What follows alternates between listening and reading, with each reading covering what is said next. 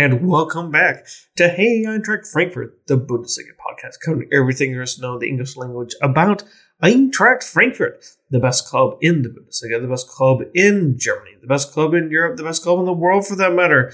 But we're a little bit biased. Some weeks, sometimes we're proven right. I am your host, Brian and Casey. You can follow me on Twitter at KCSGE. Follow the show on Twitter. That can be done by following us at HEFPod. Of course, you can follow us on other uh, platforms. That is facebook.com slash HEFPod. All the latest Eintracht news and information in the English language uh, can all be found in one convenient location. Of course, follow us now on our new Instagram page at Hey Eintracht Frankfurt. And of course, whenever you want to get in contact with the podcast, uh, contact us at uh, Hey Eintracht Frankfurt at gmail.com. So, this match uh, we haven't really, actually, if you really think about it, we haven't had a recap of the Europa League, which was great 1 0. Finally get that first victory of the season. But then came the big match at the weekend. Eintracht and Bayern. And uh, here to join me in terms of talking about everything that that is Eintracht, I'm going north to Detroit, the Motor City. Uh, Chris, how are you feeling? I have not slept since Sunday.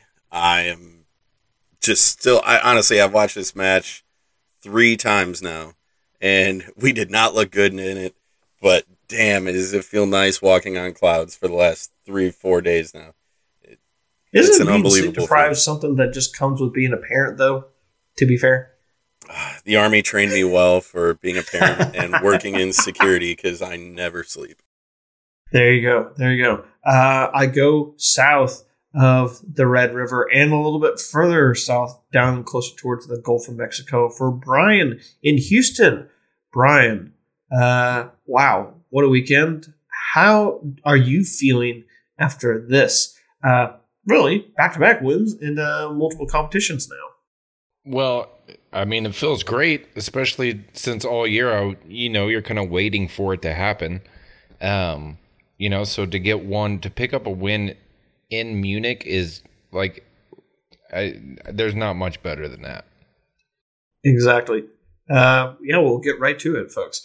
Uh, Eintracht to Bayern one. First uh, non-losing result to Bayern since the uh, mid uh, 2000 t- uh, I guess you could have to call them. Uh, it has been that long since uh, we were able to do anything but lose to Bayern in their home stadium and got our first victory in Munich since the pre Allianz era.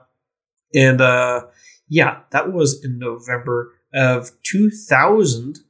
Uh, there are some Eintracht panelists who might be able to say, wow, I was barely born then. I was uh, it was hard to follow the Eintracht in those days, and yet this result, oh, this couldn't have come at a better time. Right after, on the heels of Eintracht's first victory in all competitions, uh, one uh, 0 victory over uh, Antwerp in uh, Belgium, and a lot of people were saying, "Hey, you know, we really did not look as good as we should. Winning just one 0 winning on PKs." Then who knows? Who knew that that's all the spark that the team would need to get that oomph, that confidence to come right back in? And uh, once again, the Eintracht, when it does come to uh, its own defensive prowess, though, uh, Chris, I know you love Kevin Trapp, so I'll kind of let you uh, run in at run at it from here.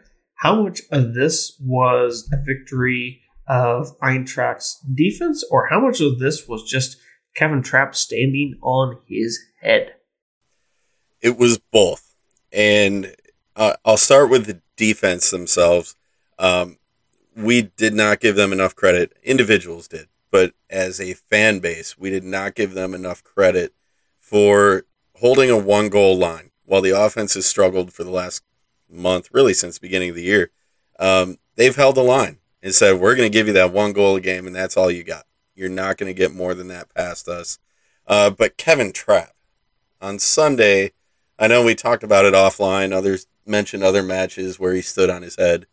He didn't just stand on his head Sunday. He pulled off some saves from some shots and headers from angles that are impossible to stop.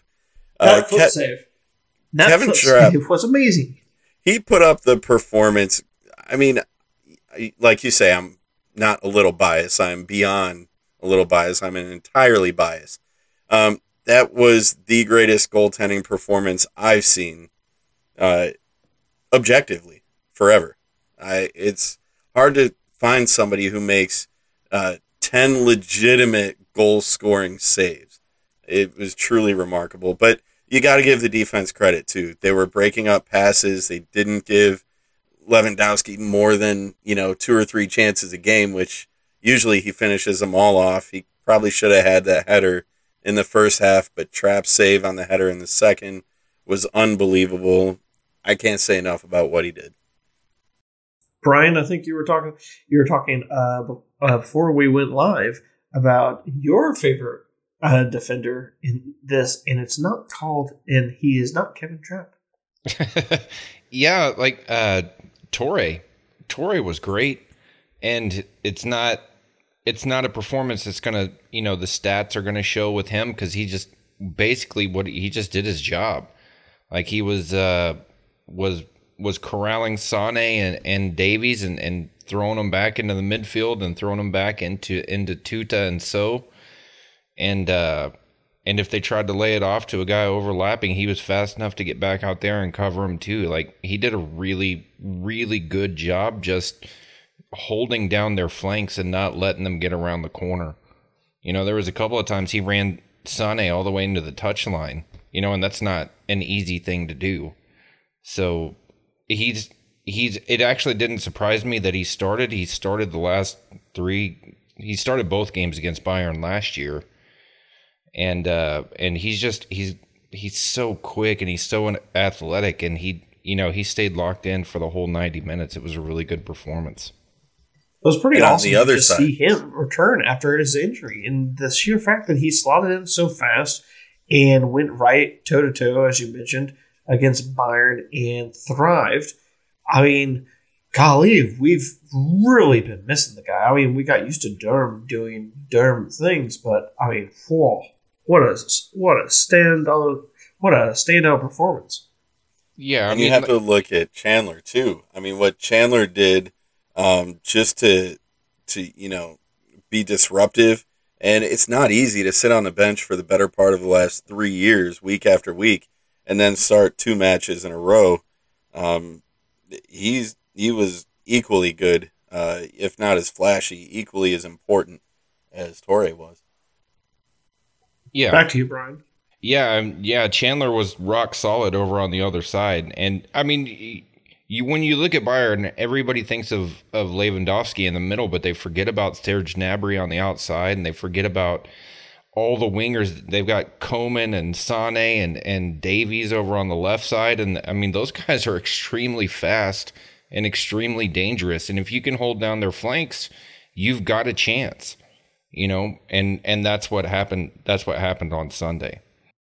And yeah, uh, one of the players who was able to get the uh, first goal of the match, uh, Leon Goretzka, the guy right through the middle. But I'd like to go to uh, the first goal scorer for the Eintracht, uh, Martin Hinteregger.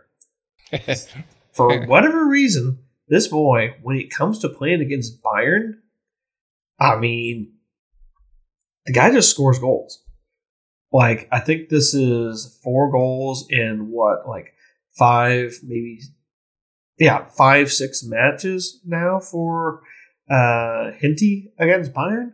That's the and he's a defender. Like, I mean, you to find someone who has scored that much against Bayern. I don't even think. I mean, I think Haaland is the person who has scored the most amount of goals and like you know uh, in terms of highest rate of goals per match against Bayern, but. Uh, I'm kind of hard pressed to come up with someone who's got as high of a rate of goal scoring against uh, Bayern Munich right now. Someone, someone give me some sort of direction as to why this is happening, but he just scores goals against Bayern. It- It's Well, happening. can- It's happening because it's Hinty, and that's just Hinty being Hinty. Like okay, I'm going to get in here and knock this goal goal down. Like that's that's not. There's nothing to it other than that's just the kind of guy that he is. Like, hey, it's Bayern. It's the biggest stage. We need a goal. I'm just going to get in here and get my head on it. Yeah, Hinty is going to disappear against Bochum and Fürth, but he's going to show up against Bayern. That's just kind of what he does. Um, but that corner was exactly what I've been harping on for months and years now. Uh, stop with the short corners. We don't have the talent and the one on one ability to play short corners and create offense off of it. But we do have big guys like Hinty and, and others that can step up and put their head on the ball. And we have one of the best crossers in all of Europe. Put Kostic on the corner, Hinty in the middle, and you see what can happen. I totally agree. Um, Kostic, another player who was a standout performer and was able to get uh, the second goal for the Eintracht during one of their few forays uh, past the Bayern halfway line. I mean, how I will I will go back to Hinty's goal uh, real quick because if you look at the timing of it, you know it was within five minutes of Bayern taking the lead. Now, typically, what happens with Bayern, they usually pile on a second goal and in pretty rapid succession. And that usually is just like, unless you are one of the best clubs in the world, in the story, in the world, you usually are just gonna kind of roll over for Bayern because they are just that good. They are that clinical. They have been performing that well in all competitions so far this season. Like this is the first time that they have dropped points since match day one. And to me, I thought that this was just uh, timing was everything, and they they felt they were not paying attention. We took advantage of that, and I honestly kind of scratched my head and wondered if we had not had such a quick reaction, would we be talking about a different score line at the end of the day? Well, I okay, that's like that's a hard one for me to answer because of how good Kevin Trapp was, you know. So you know, you think about Goretzka hit that goal, but like Sane had a really good shot immediately after that, and it that could have easily gone in. That Trapp got his hand on, and when Hinty hit that one, I don't know that it necessarily turned the tide in the game, but I think it did give us some confidence. Yeah, you know, there they had plenty of chances to finish finish us before we took the lead. They even had chances after we took the lead. Um, we did exactly what we had to do to beat them. It, it, I, I said it in the chat during the match. If we had scored first, we would have lost that match. The fact that they scored first and we answered quickly gave us all the confidence in the world, as opposed to scoring first and having them counter and kind of take the wind out of our sails. Uh, us getting that tying goal put the wind in our sails. And even though they're more talented, they tripled up the passes on us. It, the stats go out the window in a match like this. Uh, David beat Goliath and you know knocked. We scored on our one and only corner. That's the funniest part of it. 100% conversion. you can't do better. yeah. Now, if only we could do that all the other and you know, you got to consider that the Goretzka goal too was off a pretty lousy play in our defensive end. We got caught pushing guys forward too quick. We turned the ball over, and they took advantage of it. Um, it could have easily been a zero on the scoreline for them if Goretzka wasn't one on one with Trapp and he put the ball on in on a good shot. Indeed. Uh, all right, so kind of exhausted that topic right there. But let's go to Kostic. You know, his lovely his lovely corner ended up on Hinteregger's head, and uh, I really love how we were able to move quickly up the pitch. You know, late in the match, Bayern is not when it comes. They have fast guys, but you know, in the middle of the pitch, Hernandez, Upaya, Kamu, uh, oh, uh, the other freaking the former Leipzig uh, defender uh, I'll I'll freaking figure out how to pronounce his name later. But the sheer fact that we quickly countered against Bayern. You know, we finally got into their side. You know, they're just kind of running back. They're thinking, oh, well, we'll just kind of see this out because we have Manuel Neuer, you know, and back to make the save. I mean, look at the save that he made on Touré. That was just phenomenal save by Manuel Neuer. Just an example of what really having that A level, uh, international level apparently not for all uh, German coaches, uh, international level keepers on display, you know, and it was, you know, Kostic who found uh, the far post to put the ball in, but, you know, Lammers being involved. And so, I mean, it, it was a quick bit of a work from the Eintracht that hit Bayern right back in only a way that you know, Bayern would not be able to do anything and just would look staring around like, uh, what are we supposed to do now? Sort of uh, action. I think that fact that we were able to go up and we love playing the counter attacking team.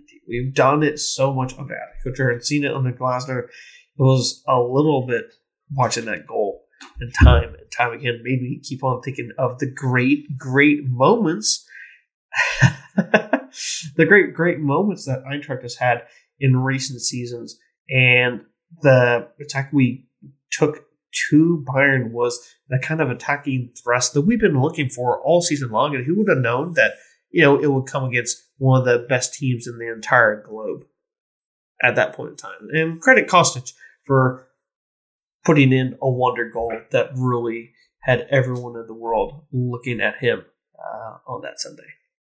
Yeah, can I can I also just throw back out there? I think it was the last time I was on the podcast. We were all worried about Filip Kostic and how he was going to do this year, and whether his head was in the game. And you know, you just put him out there; he's going to make plays. That's what he does.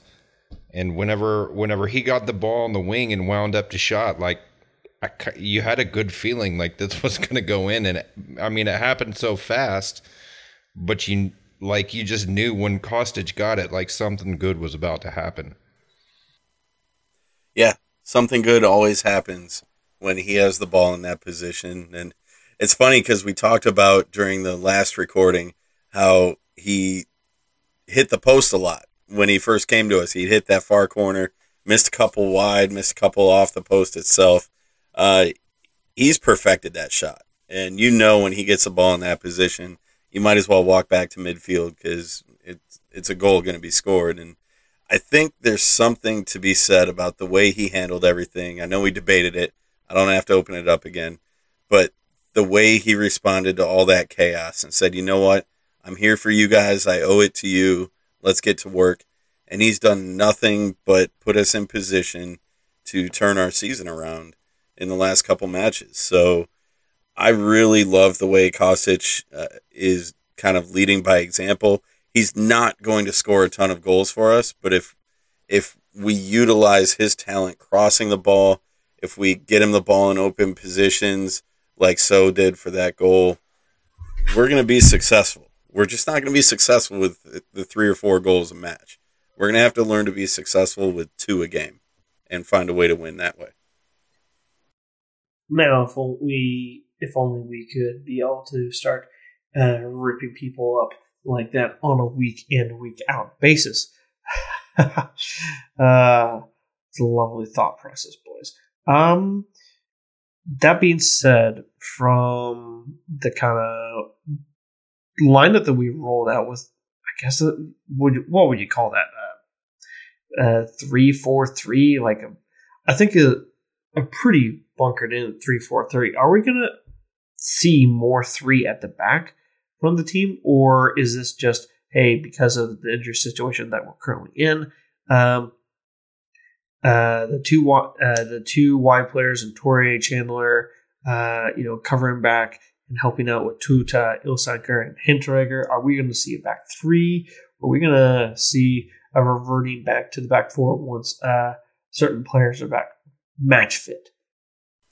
Yeah, I'm going to leave this for Brian. He's a better tactical guy, but I thought Jakic did a good job of covering back in the middle a little bit. He didn't fall back to the back line as much, but he he did fluctuate more to the defensive side. And so while it you know it was a three at the back, it was more of a three and a half, uh, especially when when the pressure was there in the middle. So, Brian, what do you got? Yeah, I mean, well, I, I agree with you on Jakic. Like he's been he's been fantastic since we picked him up. Um, I don't I don't think we're gonna necessarily pick one. I think I think Glasner will kind of depending on who he wants to play and how he rotates the squad. Think sometimes we'll see four in the back and sometimes we'll see three in the back, just trying to keep guys fresh and, and keep guys rotated. You know, this this lineup that he pulled out, I I don't think we'd seen that all year. Um, at least not like this, but it, it definitely worked because we were really stable in the back, and the the the way he lined up allowed him to kind of like those wings could just you're you're pushing the wings into two guys basically. You've got Jakic and Hinty on one side, and you've got Sow and Tuta on the other side, and we're just gonna funnel you into these three guys. Like good luck. So I think there will be some teams like this where we see the it's it's almost a five in the back the way that he was playing it. but I think against some other teams where we're trying to open up the scoring, he might go four and try to push guys forward.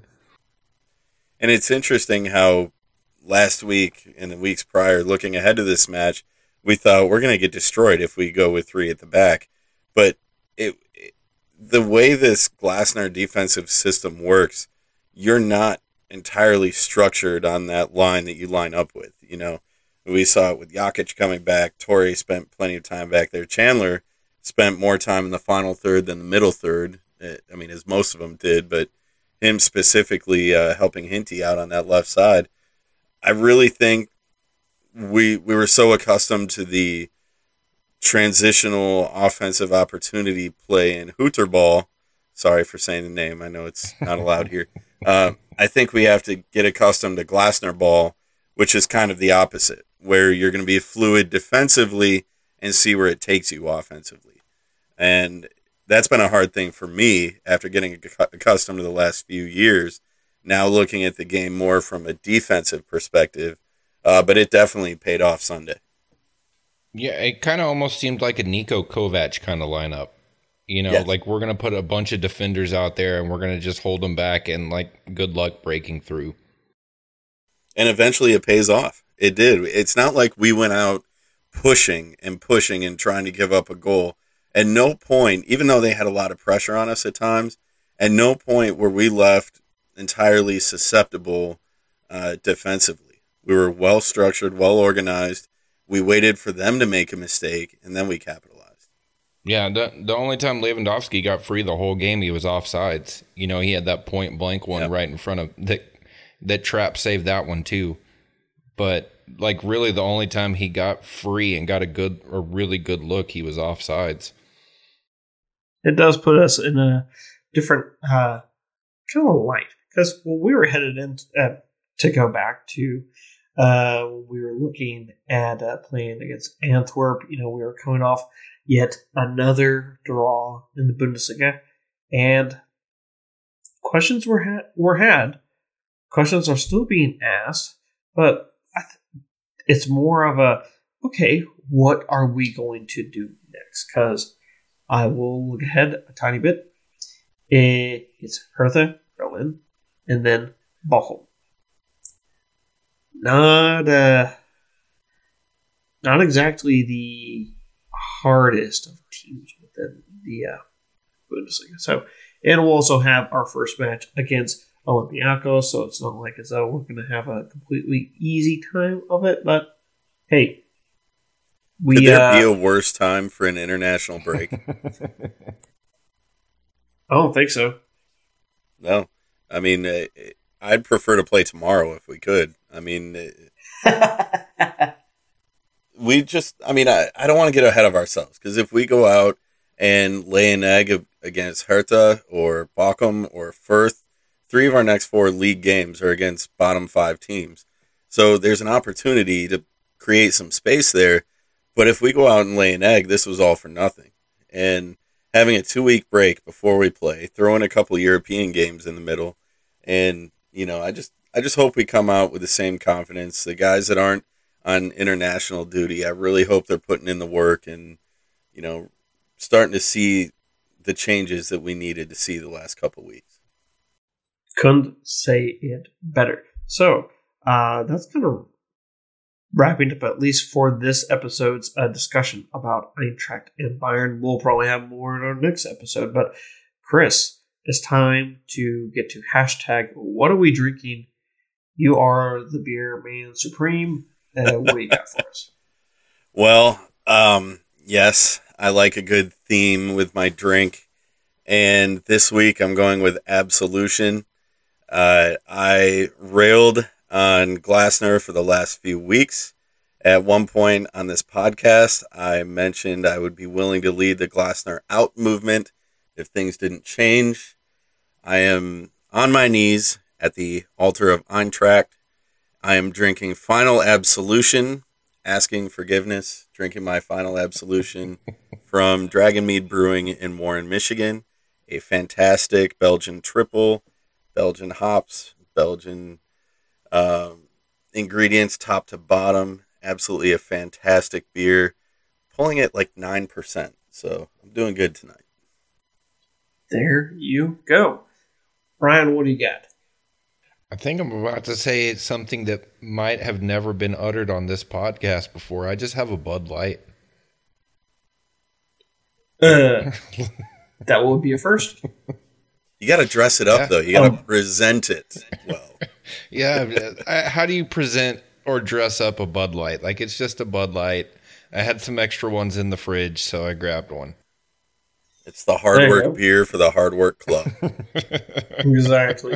Um, I'm actually uh, going with uh, Texas uh, Oktoberfest Marzen. Uh, on this one, uh, from the Spoetzl Brewing Company, uh, Shiner's Oktoberfest.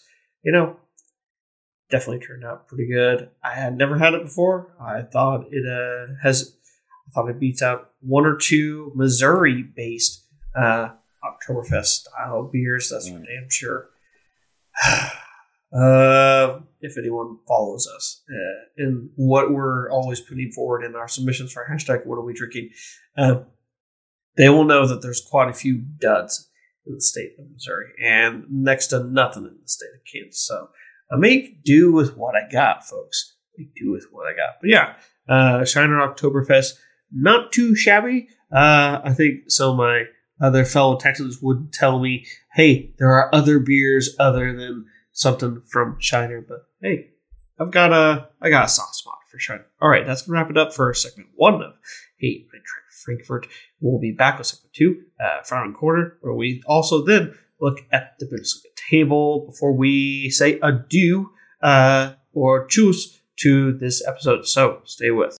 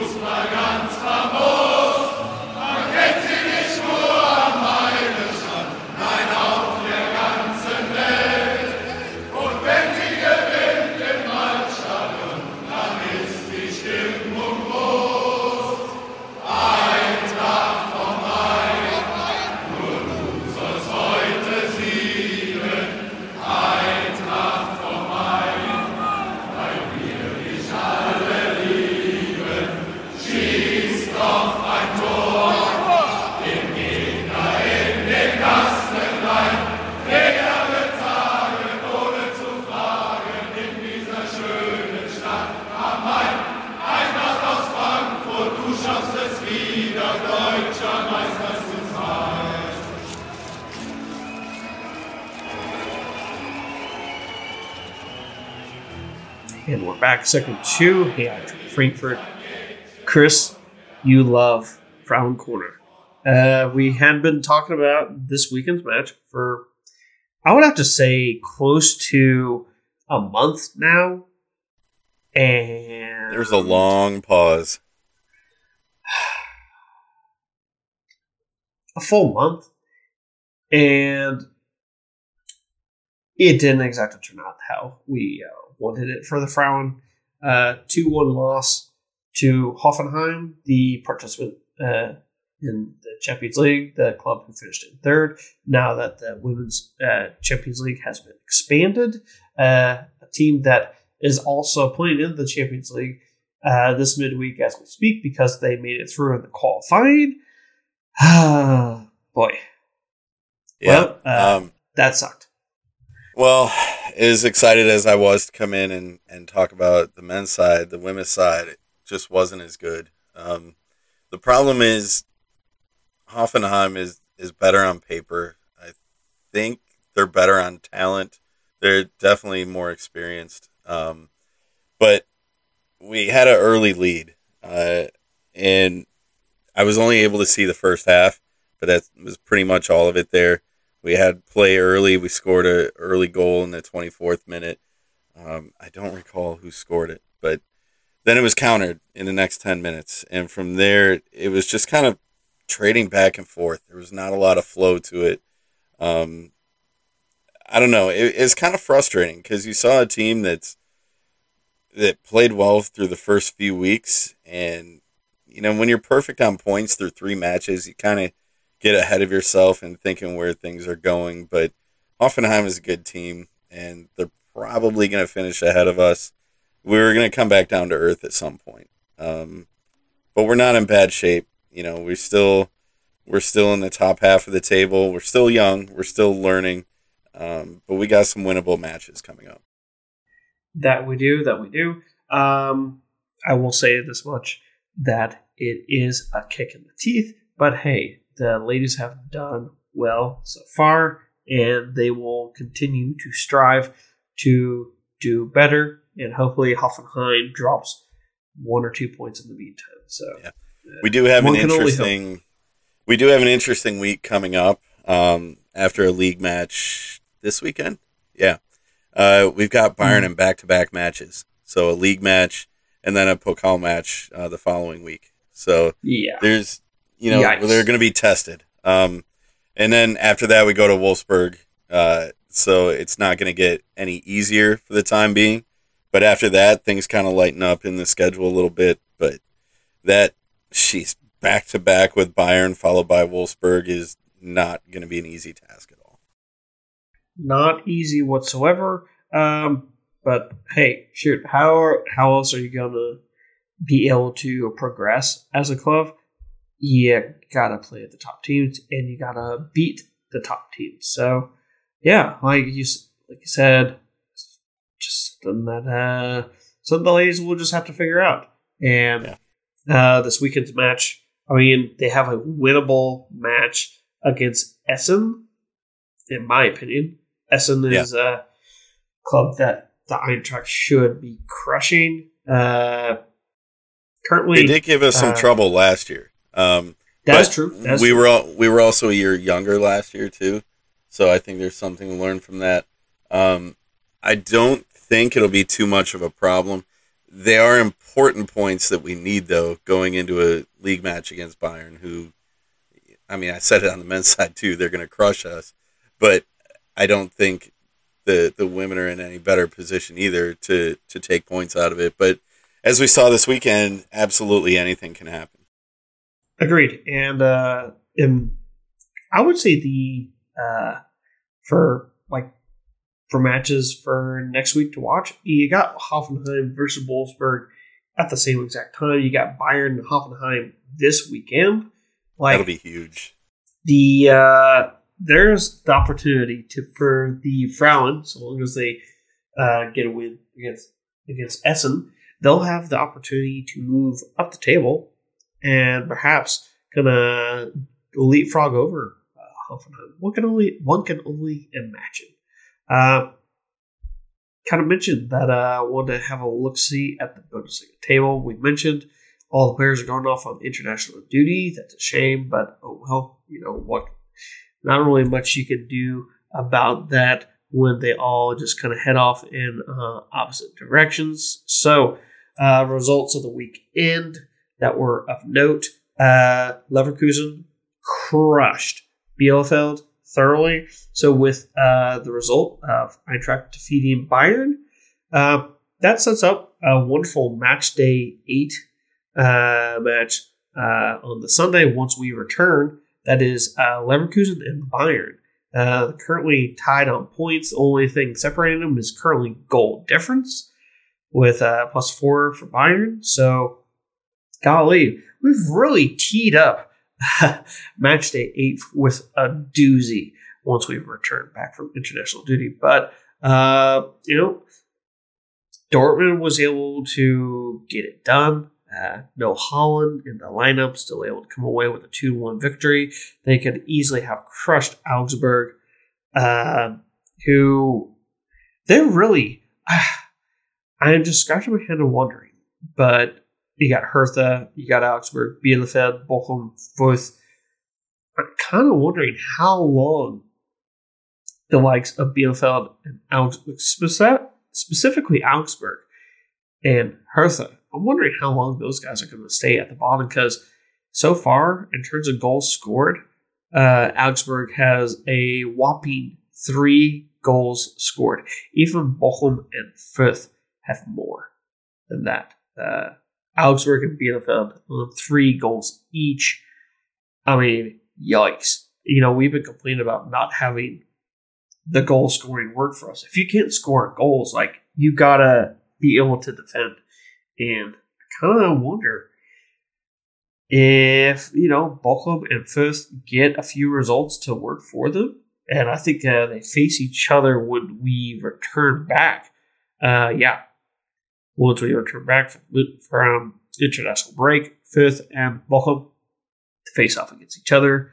I mean, if things don't go well, uh, Augsburg and Bielefeld could be seeing themselves in the bottom three and probably for a while.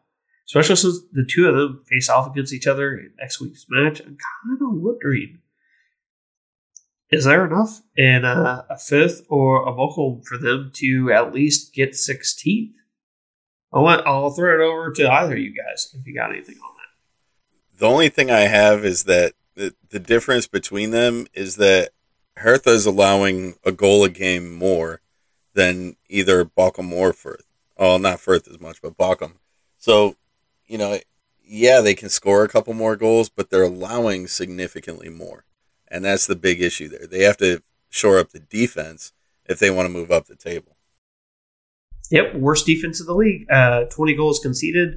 Next worst is 19, then 16, and 13 for two teams in Stuttgart and Augsburg. But 20 goals. I mean, the only team to have scored that many or more is Bayern and Leverkusen, who are, you know, like as I mentioned, both at the top. And I'm really looking forward to that match once we return because what if we just teed up Leverkusen to at least for a while there give us the glimmer of hope of a title race? That'd be nice to have that again.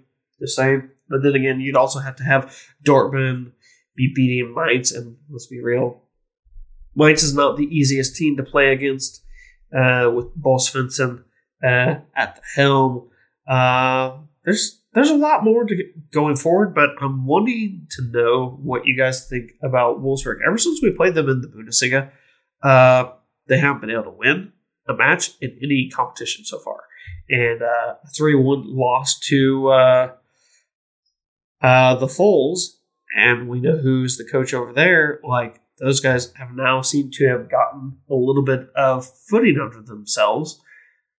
I'm kind of wondering if Wolfsburg just had a hot start and that, you know, everything's catching up on them. Well, I I think the difference between Wolfsburg this year and last year is Wolfsburg defense their defense is still really good. They're just not scoring any goals. You know, um, you know, Weghorst has had problems getting loose, and I, am not sure exactly what the what's going on with their attack, but their defense is still pretty solid. It's not as good as it was last year. They've given up eight goals in seven games, and last year they were the second best team in the Bundesliga. But they just can't they can't find the back of the net, and I think that's their biggest problem right now. Yeah, they beat a ten man Bochum team one 0 Yeah, uh, a man up against them, you should put quite a bit more in. Yeah. Can totally agree there. Um, yeah, that's what kind of the clubs that I was kind of looking at when it came to the Bundesliga.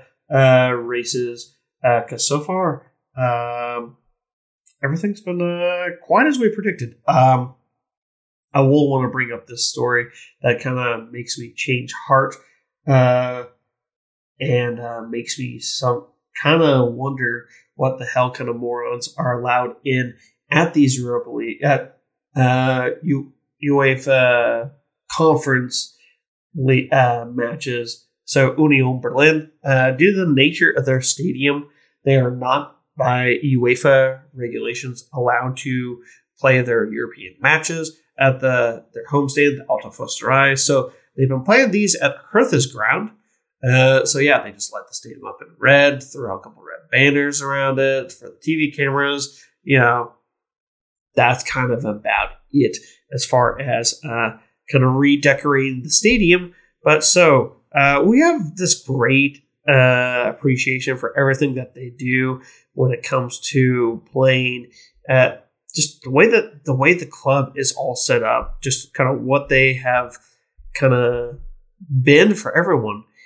And go figure, guys. Now, this, this is something I didn't hear until listening to another uh, Bundesliga podcast. Kind of covered it, and I did a little digging myself because, hey, you know what? Not going to listen to just one uh, person uh, talking about this, but it was kind of gross uh, to hear that apparently uh, the Union uh, fans were welcoming a certain Israeli club to their ground and happened to throw out some rather anti Semitic chants in a stadium that everyone knows, the Olympiastadion, that was built by the Nazis for a huge propaganda event. I thought that was extremely distasteful. Uh, yeah. Just kind of wanted to uh, shed some light on that unsavory event as they came away 3 nil victors. But, you know, at the end of the day, that there's no there's no excuse for that sort of behavior, and I really hope that the club quiet like if they need to do it quietly, then they do it. Whether it's quiet or uh, not, I'll just they say, need to squish these people. Yeah, I'll just say that you know football is a game for everybody, and uh, our club has been very vocal about there's no group that should be excluded or feel put down by the fans or by other players or anybody.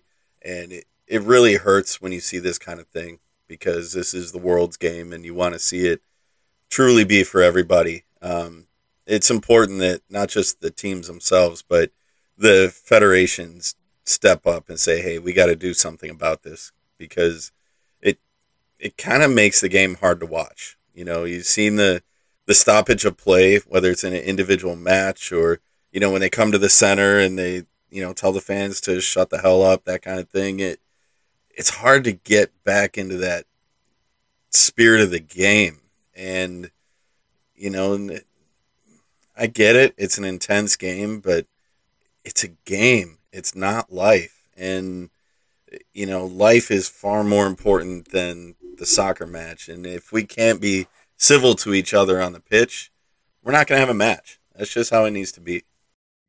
Yeah, and I'll even I'll, I'll even take it. I agree with absolutely with everything that that you just said, but to kind of compound on that too, like from outsiders here in the United States, like Union Berlin is this great, you know, success story of this tiny little club whose fans built their own stadium and they're they're like this really good story yep. that we all appreciate. You know, just be better. Like you, you should be better than that. Like that's not something that a club like Union Berlin should be participating in at all. And they've they should be the model for all the other clubs that say we want to be something of the people and bigger and better. And you know they achieve something almost impossible in the modern way that football builds through corporations and billionaires they did it in such a very structured way that was very beautiful, and this kind of taints that. Yeah, just be be good humans. That's all we need. Right. We don't deserve the game of soccer if we don't respect the people that play it. Hundred percent. Hundred percent. Well, I just wanted. I know some folks are probably yelling uh, however they're listening to this podcast and say, Brian, this was not necessary to bring this in, but I think that it, because we are a club that says that all are welcome, that this kind of needs to be brought to light, that even a club that we hold to such high standards has its own issues. And I really hope that uh, their fans internally are able to squish out that. Because if the folks around them will go turn around to those people shouting these horrible things and then tell them, hey, you cut that shit out or get the fuck out. That's the kind of actions from people internally that will be able to end these sorts of things in stadiums so that we can look at the game and say, yes, this is wonderful, it's beautiful, and it's ours. So just wanted to uh, bring some of these Bundesliga uh, uh, related stories uh, to light. So that's actually it for all we have for Hey Eintracht Frankfurt. I'd like to thank uh, Chris and Brian both for joining me. Uh, guys, I don't think that we're going to be forgetting about this match day for quite some time. So, Brian, where can we find you in the social media landscape of the world? You can find me on Twitter at uh, at Brian Gilchrist, or you can uh, check out my blog, which is on the wings of dareadler.com. Chris, where can we find you outside of uh, beer halls in Detroit and the rest of the state of Michigan? and throughout the Midwest, yes. Um, I am on Define Twitter. Midwest not Kansas or Western Missouri, that's for sure. It's we might just have to do a podcast on that specific issue, and a whole six people will listen. Uh, but I am on Twitter and Discord at C in the D three one three. And you can find me uh, at KCSGE. Follow the show, more importantly, on our various platforms. That's facebook.com slash HE Uh, hey, Eintracht Frankfurt on Instagram at HE at pod on Twitter. And of course, you can always drop us an email. That is, hey, Frankfurt at gmail.com. So thanks for listening to this episode 189 of Hey, Eintracht Frankfurt. We will be back with 100 and, uh, episode 190 in not too not too long a time as we will be looking at the Eintracht action uh, coming out of the international break and Frauen uh, hopefully getting a win uh, at the weekend against Essen. And of course, uh, the Eintracht preview versus Hertha BSC. So it's going to be a good one. And of course, we're going to talk about all the news and information that that is surrounding the Eintracht uh, in the intervening time. So until next time, choose. I just have a Bud Light. It, it really hurts when you see this kind of thing. Hey, you cut that shit out or get the fuck out. Hey,